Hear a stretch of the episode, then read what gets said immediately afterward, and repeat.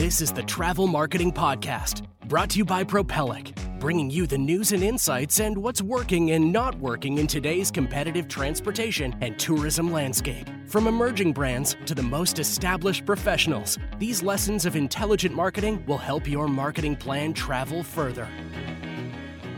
Here's one I'm super excited for because I think for one of the first times, if not the first time, on the Travel Marketing Compass podcast, we're we're switching to the B2B side of travel marketing.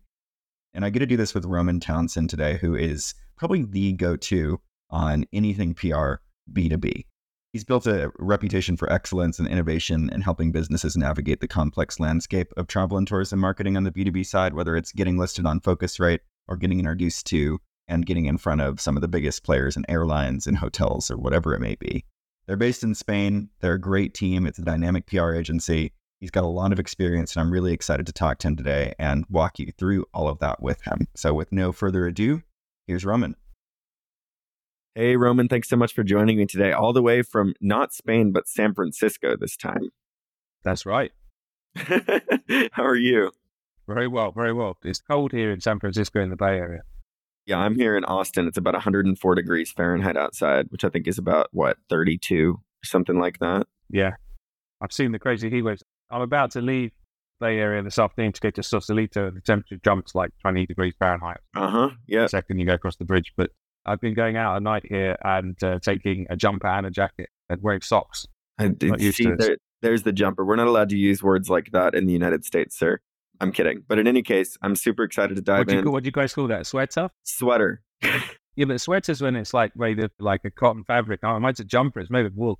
Okay, that's fair. I'll let you have it. I'll let you have it. but let's dive in. I'm excited to talk B2B PR, how it overlaps with SEO, get your ideas about what's working, what's not working in the space. I guess you do PR just for travel and tourism, primarily for B2B, where the average deal size is large and one new client makes a big difference. Is that right? That's right. Within that, even travel tech. So there are people with B2B, other types of services. So, like a ground handler or an airport or DMC, you know, those are all B2B businesses as well but we just focus on the travel tech uh, space. And within that, it's always B2B.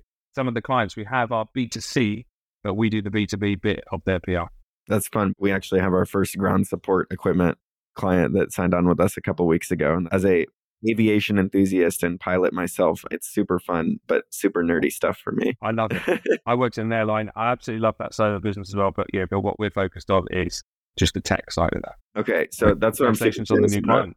Ah, thank you. In any case, so you've got PR specifically for travel technology. How is that different from PR for everybody? Okay, so well, first of all, you know, it's the, it's the vertical, so just travel tech companies. So you know, we distinguished, you know, their your ground handlers wouldn't be that unless it, there was a tech element to that. So first of all, it's just that. Second of all, it's almost always B two B. So there are, you know, you could call Expedia or someone like that a travel technology company, and they are, but we're not doing that side of things. We're always B two B. The discipline, I think, is different in as much as often there are more varied audiences, multiple audiences. So obviously B2C companies, you know, still got to consider their investors and their employees and things like that. But B2B companies or travel tech ones, you've got a lot of partners out there that they work with who help them run their tech and, you know, they have integrations and so on. So there's a lot of third party partners that they're working with who aren't necessarily paying them money. But nonetheless, it's very important for them to be part of that ecosystem You've then obviously got the kind of the sales side of things and the business development. You've also got the supplier side of things, which isn't necessarily the same as the tech suppliers. You've got suppliers of the actual travel services that plug into their, their platforms. And in addition, you've got investors, analysts, employees, lobby groups. So a wider variety of stakeholders, I think, would be the main thing I would highlight. And all very niche. You know, everyone concerned about, you know, each, everyone concerned about very detailed aspects, you know, what they're going to be doing rather than the B2C stuff, which is a little bit more perhaps emotional. Okay, I got you. So that's what was going to be my next question. I want to know with all those stakeholders and with everybody involved, what unique challenges does that create for a PR strategy? Or if you have any examples, maybe that could be helpful too. Well, I, yeah, so, yeah, I suppose don't want to repeat myself too much on what I just said. Hopefully that, that sort of makes sense. But, you know, varied audiences, you know, different interests, some of them more technical, some of them more commercial, some of them regulatory, and, and occasionally, obviously, there's you know there's the, the emotional aspect of it as well. I think the main thing that I would highlight would be the need for a really in-depth and technical understanding of the subject matter to be able to get into it. It's not to discredit what people are doing in the B2C side of things because it, it's a different kind of skill set. But the understanding that they need of products and services, let's say they're doing travel, is more related to the, the user experience, you know. So talking about a hotel, if you're trying to the PR for a hotel, you probably should have gone and stayed there. You should have a feel for what they're offering and so. But beyond that, your expertise is because you've got the relationships with the New York Times lifestyle editor, or you can get them on CNN or whatever. You don't really need, you can get up to speed on, you know, you can send anyone to a hotel and get them out there doing PR pretty quickly. In our case, we're always looking for in our team and for our business, people got a real detailed knowledge of what the different products and services involve and how they are linked to the whole sort of ecosystem and technology that, that operates. It's interesting because, I mean, one of the things that I contextualize for the people that I know that are outside of travel is that when you wait for that ticket purchase to load, when you make a ticket purchase, there's about six technology companies at the very least involved in that transaction going through from clicking purchase now to actually having a ticket issued. Very good point. And then, and then even from there, you know, their end, it's got to go back. They've got to adjust their inventory. Then they're going to try and send you an email cross selling you other stuff. Then you've got the payments companies, and then they've got to do the billing and settlements. Maybe there's, you know, they're sharing that money, commissions, uh, so on. Then when you arrive at the airport, there's the check in software, there's the loyalty points side of it. What if you need a refund? What if you want to change? What if you upgrade? All of these have got, you know, tech solutions or at least trying to add tech solutions. There's still a lot of legacy stuff out there where occasionally might be manual not automated, but very, very complex ecosystem that the consumer just has no idea about. You know, you go on Expedia, you pick the thing you want, click, ah. Yeah. It's funny whenever I have a conversation with somebody and say, or they ask me about the travel industry, they say, I want to work in the travel industry. I've been a traveler all my life. I think I could understand it quite well. And that's so far from the case. It's such a funny statement. When I got into travel, I made that exact statement, but it took many, many moons of me learning about the business and how it operates to actually get it and be able to have a meaningful conversation. So just to bring things down to earth a little bit and and showcase a little bit about what the impact is of PR in a travel tech universe. What's an example of a a campaign or, or an outcome that you were able to drive or that you were targeting driving as a result of involving a messaging strategy or a PR strategy? Well, it varies. You know, some clients we have are trying to raise finance or be acquired. And for them, often the, the advice is there are a couple of conferences that you want to go to, Skift and Phocuswright being probably the top ones. But then also depending on you know, your region and your vertical, there are other events.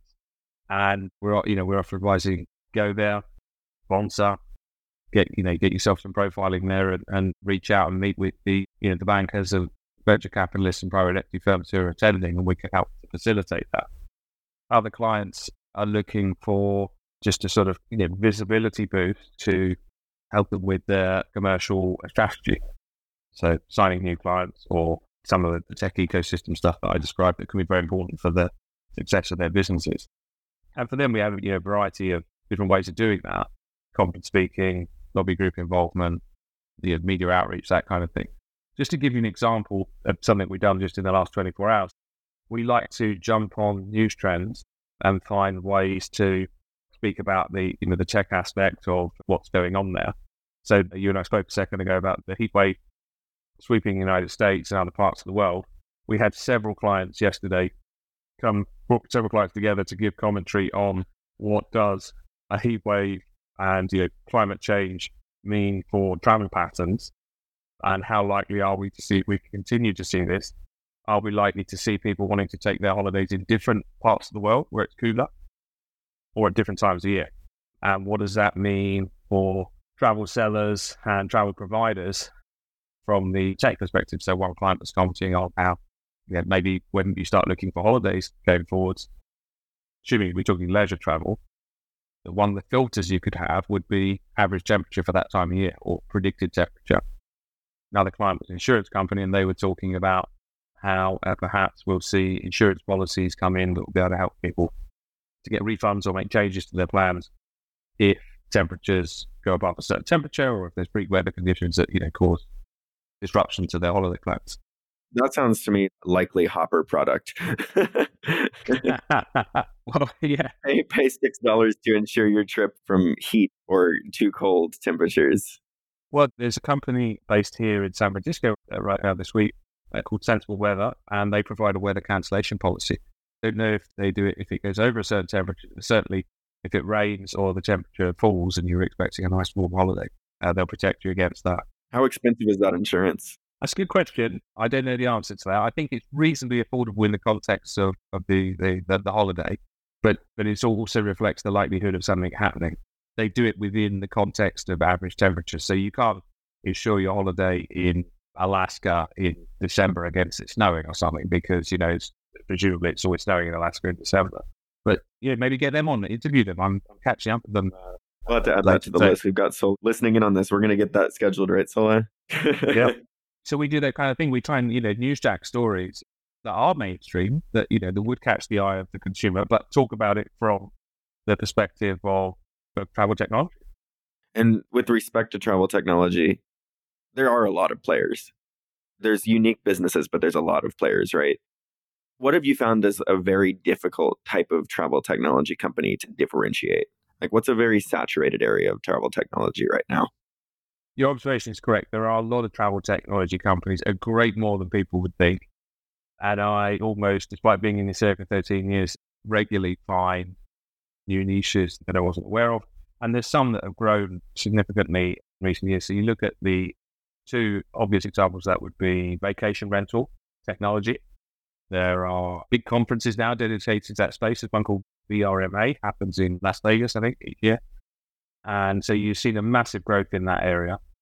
And I think for the companies in that space trying to differentiate yourself, becoming harder and harder. So whereas five years ago, saying you're a channel manager for you know vacation rental properties, you'd have been one of a few. Now there's uh, now there's many. The other space that has you know really sprung up in the last really three two three years is fintech providers of services in the travel tech space. You mentioned Hopper, obviously they're a big one, but they are also an OTA um, or an you know, intermediary of sorts. Um, but there's lots of companies out there just providing insurance services. Uh, we work with a company called Battleface, they're a travel insurer, and they're you know, in the fintech space. They're very modern, uh, looking to unbundle the travel insurance experience for, for users. You've got uh, payments companies looking after the B2C part and the B2B part. And, you know, within those, there are niches. There are ones that just do aviation. There are ones that do you know, hotels. However, we work with a company in that space called Neum. Actually, they're one of the leaders. So there's, you know, there's areas that are evolving. And a few years ago, I wouldn't have said that they were, you know, as competitive as they are now. In the aviation space, I think I have to watch my words very carefully here, but for the GDSs, there's not as much competition. There are essentially only three GDSs in the world Uh, at Sabre, Amadeus, and Travelport, each of you have quite a considerable percentage of the market. If you were to take all three of those, I don't know what it would leave, but there would only be 10% or so left for the all the other players on the front. There'd be the 2% of companies using NDC right now. That's yeah. basically what you get. there would be the, the media, but even those names I've named, they've all got NDC solution. But, but yeah, there would be the NDC part. And then you also have Russia has its own local GDS whose uh, name I temporarily uh, forget the name of that country in a second. China has one called Something Sky, and you know, and then you have some other niche players.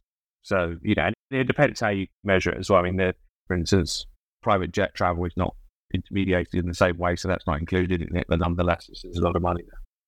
So there are some, but then there are some other areas that are highly competitive. If you're looking at property systems for hotels, you know, there's uh, property management systems, PMSs for hotels. There's this very competitive area channel managers, you know, web solutions, web booking engine solutions as well. You know, there are a lot of people in that space. So it's niche.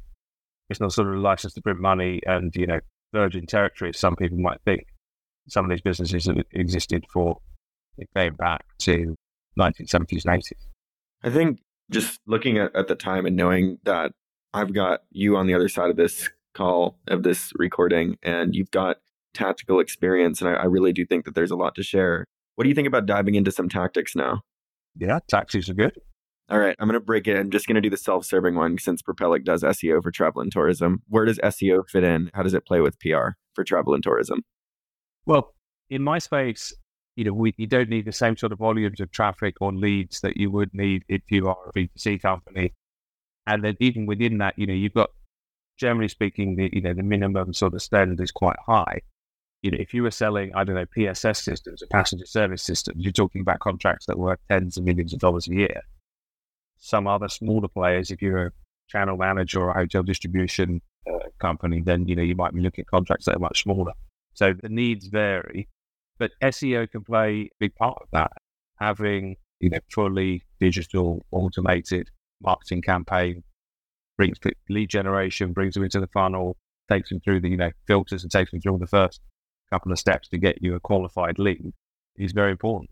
So when we're looking at the kind of content we produce for for clients, first of all, you know, we're trying to get them in the news or get them speaking on stage at conferences. But second of all, we're trying to fit those topics around things that match their marketing campaigns and SEO, you know, they're, they're a big part of that. So we don't just get people speaking about random topics, always we have to drill it back to things that they do and ways in which they're trying to differentiate themselves.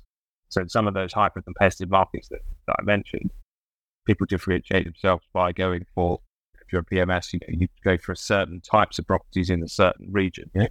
and just they're not just there knocking on the door of Marriott trying to get you know the big chain. Some of them, in fact, go the other way. They're, they're looking for bed and breakfast. They're looking for vacation rentals. They're looking for single property owners. You know, even that would be competitive. You probably want to focus it down to a specific country. You know, and SEO can really help with that. You guys can help drill down on keywords, specific markets, specific segments, specific geography. So, so the verdict is complementary. Definitely. All right, I'll take it. I'll take it. Yeah, so, yeah. no, no, no. Dude, we can't. We can't be existing. You know, separate. We're both doing our own thing. You know, it's not optimum. One of the problems that we both run into is attribution. Right, SEO is typically one of many touch points, especially in a B two B sale, and PR is likely the same, one of many touch points in a B two B sale. How do you attribute and measure the success of a PR campaign? I think you probably have more data that you will be able to back up. So you'll be able to show, you know, clicks and, and they've got a you know, fully automated Martech stack. They should know where the leads came from. For PR, it's almost entirely unmeasurable. Even if someone calls up and says, you know, I read an article in Travolution or Skift or whatever, and as such, I would like to talk to you, whether or not that information gets, you know, recorded and read and, you know, passed back to us and all the rest of it. I can't think of uh, ever having had that kind of feedback, to be honest, even though it must be going on because people were using our service all the time. We sort of take a different approach of not offering any kind of metrics like that. We make clear that advertising value equivalent is almost meaningless, and we can't provide a direct link between you having been on stage at an event or being quoted in the media or whatever, and your lead, let alone you know profitability of your business. Instead, we focus around what are the deliverables you're looking for? What is good? Would you consider it good if we were getting quoted regularly in these publications in these regions, talking around these topics? And if so, you know, what kind of frequency are we talking about and so on? And that's what we promise to deliver on. At the other end, the client needs to make their mind up as to whether or not they see that as value. You were to think of um, other types of professional services here. When you employ an architect to make you a house, you don't ask for a return on investment. You, know, you ask the architect to build you a house that fits certain requirements. You'd be unhappy if it fell down. You'd be happy if you asked for a four bedroom house and you get a two bedroom house and all the rest of it. So they've got to deliver on things. But if after they built it, you built it, the house, and they say, well, what's the return on investment?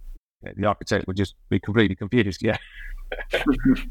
and that's sort of, you know, the way we look at it. You've got to decide if that's a value. It's not. So it's really a matter of getting buy in on the outcomes well, I guess the particular actions of this is what's going to be the result, setting that as the destination and not necessarily the business context, but agreeing beforehand that if you do that thing, that thing is very likely to result in impact on the business. Is that fair? Essentially, yeah. You know, we that's um that that's what we promise, and you know, people have to think in advance as to whether or not that is what they want. We're making the assumption they do that just by talking to us. But certainly, if the conversation goes on before we, you know, come to agreement, sign a contract, start work, that's what we make very clear. When people ask us for other kinds of metrics, we just go back to the original conversation and say, you know, there's not much we can give you beyond how we delivered against what was expected. And, uh, you know, I'd based to point out that most of the time we're over delivering. All right. So, Roman, next question for you because you're being interrogated right now, as you agreed to. Go for it. Don't hold back. where is the future of PR and travel and tourism? Where is the future specifically in B2B? What's changing? What do you see as something that a business should be doing with respect to their PR strategy to stay ahead of the curve? Well, I think when I first started PR, which was over 20 years ago, you know, we were a discipline separate from other things that were going on. So we often weren't as aligned with marketing and digital marketing didn't exist then. And so there is much more you know, shared objectives, collaboration, and so on. So I think the two are, you know, I wouldn't say necessarily merging, but aligning much more than ever before. I think the other big shift that I've seen is PR years ago just used to be about getting you in the media and it was text based. It was always sending out press releases and, you know, pitching in story ideas. Nowadays, you've got to think sort of multi channel content and you've got to think visual content. So, you know, at the very least, when we're sending out press releases or written text, we're accompanying that with images. But also, often we're producing uh, videos on behalf of clients that, are being used. Always got to think about, you know, what we're going to do with the, what's the social media plan here. Are we going to adapt the content and turn that into a blog? You know, so you've got to, in that respect, it's become more like marketing, I suppose, more like being a sort of journalist in the modern world where, you know, you need to have more than just some words on a page. It's just a matter of collaborating with other channels and creating something meaningful. I take it, right? Yeah. But it requires technical skills that, you know, people previously didn't have. And I certainly noticed amongst older PR people, you know, they're often like, oh, I don't want to do the social media, but someone else can do that. Or, you know, making a video, or why, you know, why are we going to do that? Uh, whereas the, the, younger people coming in, people up to, I'd say, the age of 30, they just sort of see that as like totally normal. They think they're maybe social first. And certainly when it comes to making video content, um, they're much more up for doing that and have the skills. Whether that's because they learned them studying at university, I don't know, or whether just because every young person now, you know, certainly anyone, you know, TikToker generation, they all know to make pretty cool videos, don't they?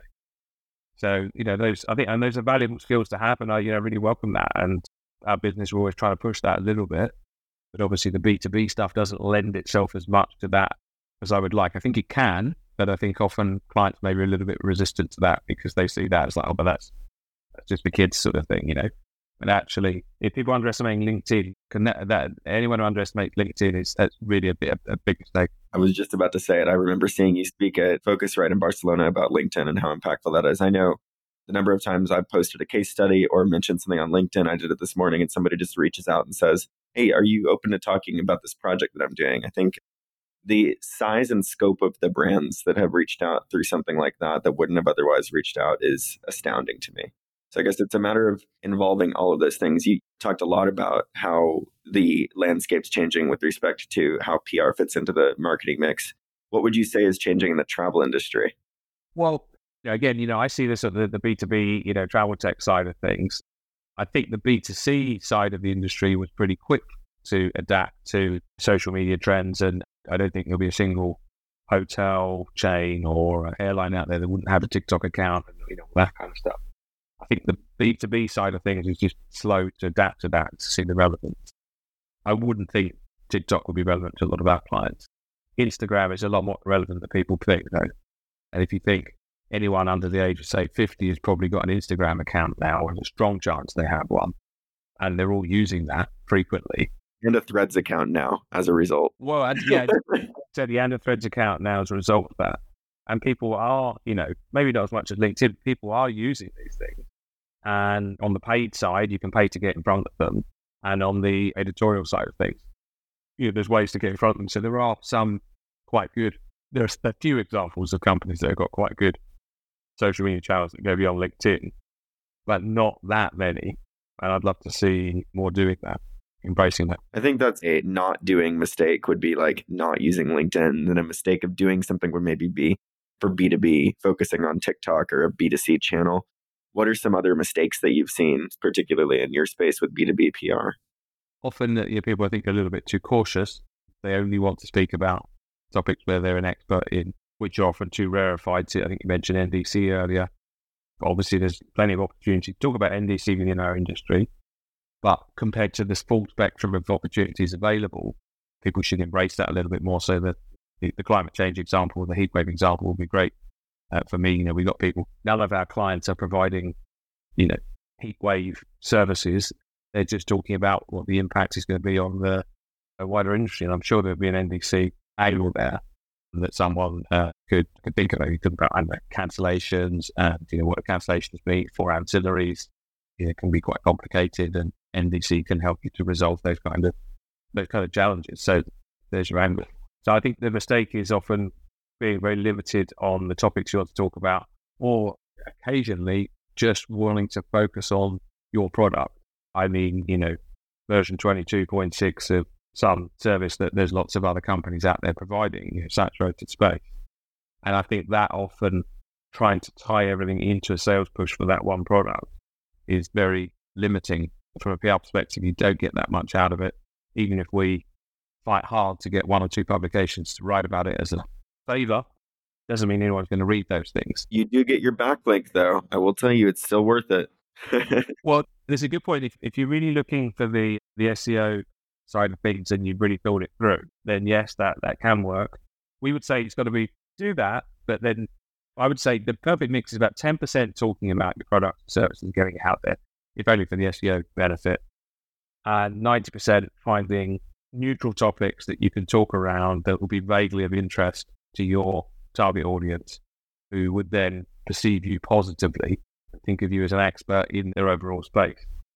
And that's a mistake that I see, you know, happening quite a lot. And I, I often try and sort of make an analogy and say, like, it's like going on a date. And if you go on a date and all you talk about is yourself, you know, you stand there saying, you know, so, you know, I'm a six foot guy and I weigh 180 pounds and I can bench press this and all the, all the rest of it you're not going to get very far with your target audience. They can probably see how tall you are, what you can bench press. They can probably guess it. And the fact you're talking about it probably makes them think it's a bit nervous. That's an incredible analogy. That beyond anything else helped me so much understand and get to where you were. Wow. I that was the one. It, it definitely doesn't work. And if you're a, a guy or a girl, then that's your dating strategy and you think it's working, then boy, you know, I could help you change change your approach and we could take you to a different league of dating, you know? And and it's got to be the same on the sales side. No one likes being pitched to. You know, when you think you walk in a shop, can I help you? Say, no, I don't want your help. You do want their help, but you don't want their help because they're just going to try and sell you something you don't want. And everyone's so resistant to being pitched to. So anything you can do to sort of take away from that, focus on the other person, take an interest in them, and all the rest of it will get you much, much further. Maybe I should be a date doctor.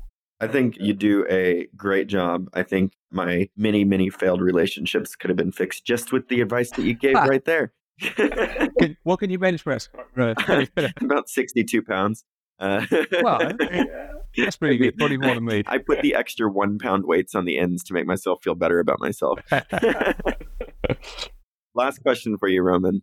I think the hardest thing for both of us in SEO and PR in a world surrounded by performance marketing with paid advertising and paid media is driving results to justify and continue justifying an investment in the work that we do. How do you balance that need for immediate results with building a long term PR strategy? Well, that yeah, that's an interesting one. I mean, sometimes people do come to us and say, you know, we need instant PR, and you know, we're pretty clear in saying it just doesn't work like that. You know, PR is I mean, I'm sure even in your space, it takes a while to build those campaigns and tweak it and you know get it going well. But at the very least, I'm guessing if you throw in more money, you might not get the same returns on investment, but you would get a bigger output. And for PR, it's more kind of like planting the seed and watering it and watching it grow. It's not hunting. You, can't just get out there and hunt lots of big beasts immediately. And so we're often saying to people it's a long term thing which I think most people get and understand, certainly once we explain it. So it does give us a little bit more breathing space than perhaps you do. I think also PR fees, it depends on who you're working with and so on. I think PR fees can be a little bit more affordable maybe than, than some of the SEO activity if you want to, you know, have some paid. You really want to invest in it properly. Be a little bit more affordable. And so people are looking less closely at that. They're saying, well, over here we're spending 5x and, and on the PR side we're spending one um, and so people might find yourself a little bit more scrutiny.